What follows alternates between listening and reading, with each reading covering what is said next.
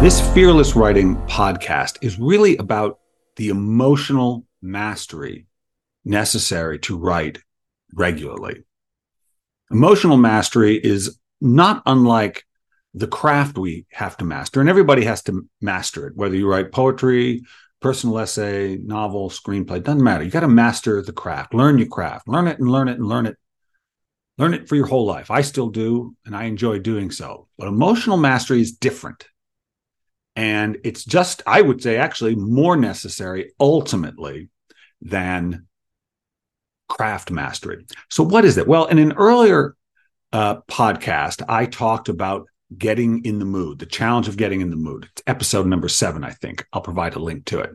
But getting in the mood is an important part of writing because it's the, the frame of mind you're in as a writer is different than the frame of mind you're in uh, for the rest of your life, really, where you're interacting with the world. Because again, when you're writing, you're not interacting with anything but your imagination. So that's very important. Learning how to shift from the domestic frame of mind to the writing frame of mind.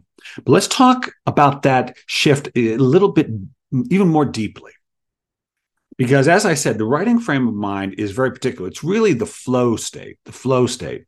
But the challenge, one of the challenges of writing is that we probably, you watching or listening to this, you're an adult or nearly an adult.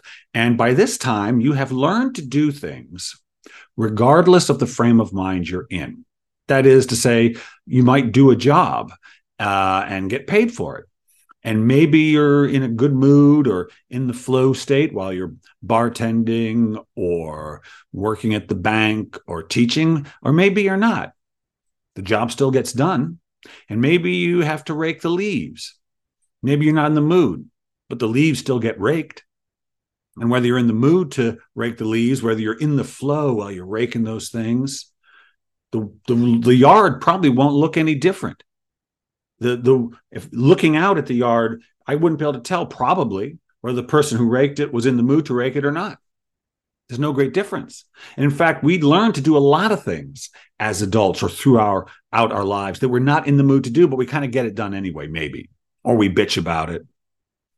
That's a big part of being an adult, or so it seems. But I'll tell you, I'd rather be in the flow to do anything you know i'd rather be in the flow when i'm shopping or or raking the leaves or when i was waiting tables. But here's the difference between writing and all those other activities. Again those other activities you can do them and not be in the mood to do them. But with writing as i have said before on this podcast and this is an important distinction i can't do it unless I'm in the mood. I have to be in that that writing frame of mind in order to do it. And that is what makes it seem, I think, one of the things that makes it seem harder than so many other things we do. Where if I'm not in the mood to chop wood, I can still chop wood. But if I'm not in the mood to write, I can't do it. And that is so different than most of what we do in life. I would advise to not actually do anything until you're kind of in the mood to do it, but okay or until you get in the mood to do it. Now, as I've said, I don't start in the mood. I have to learn to get into the mood. I understand that that's part of my job. That's part of the emotional mastery. But it, it is critical to remember that there's nothing wrong with you if you can't write to start. If you feel like you got nothing, if you feel like you can't do this, if you're feeling a little talentless, you're not yet in that frame of mind you have to get into. You have to get into to write. It is so different than the most of what we do in our, our life. And it is mastery because you have to practice getting into it. Now, the biggest difference, the biggest difference between craft and the emotional mastery is that when you learn the craft, you learn it, right?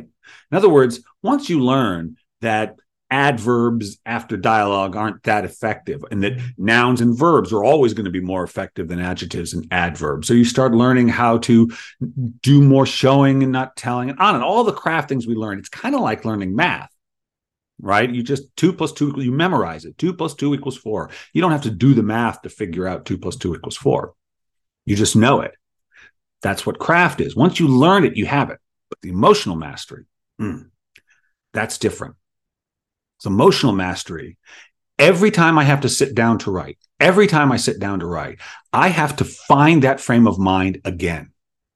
Find it again, like finding my balance. It doesn't matter if I found it yesterday. Unlike if I learned some craft rule yesterday, I know it today. No, no.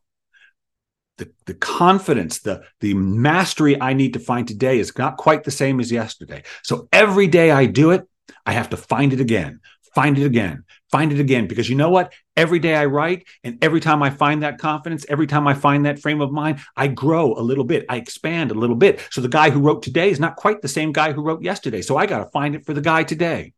But that's all right. That's all right. The more I learn how to find it, just like with craft, the writing craft, the more I practice finding it, the easier it is to locate it.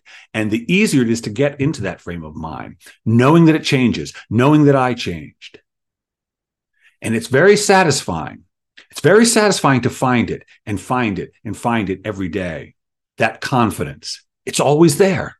It's always there. And sometimes, sometimes the not finding it at first, the feeling a little lost, that's part of the gratifying thing. Just like in the, in the stories we tell, we like to make our heroes go through hell to feel the relief of heaven at the end. Sometimes the sitting down and feeling blocked and feeling like you got nothing, and then the breakthrough, and then you're in the frame of mind, and then you're in the mood. Ah, the relief. Of course, of course, of course. It was always there. It's always there because that's who I am and that's how it works. And there's nothing to be afraid of. There's just something to practice. Yeah. As always, thanks for listening. If you want to catch every episode, hit subscribe. That's what you do. That's what you do on the internet. And if you like it, say so. I love to hear from you. So, till next week, this is Bill Kenower. Stay fearless.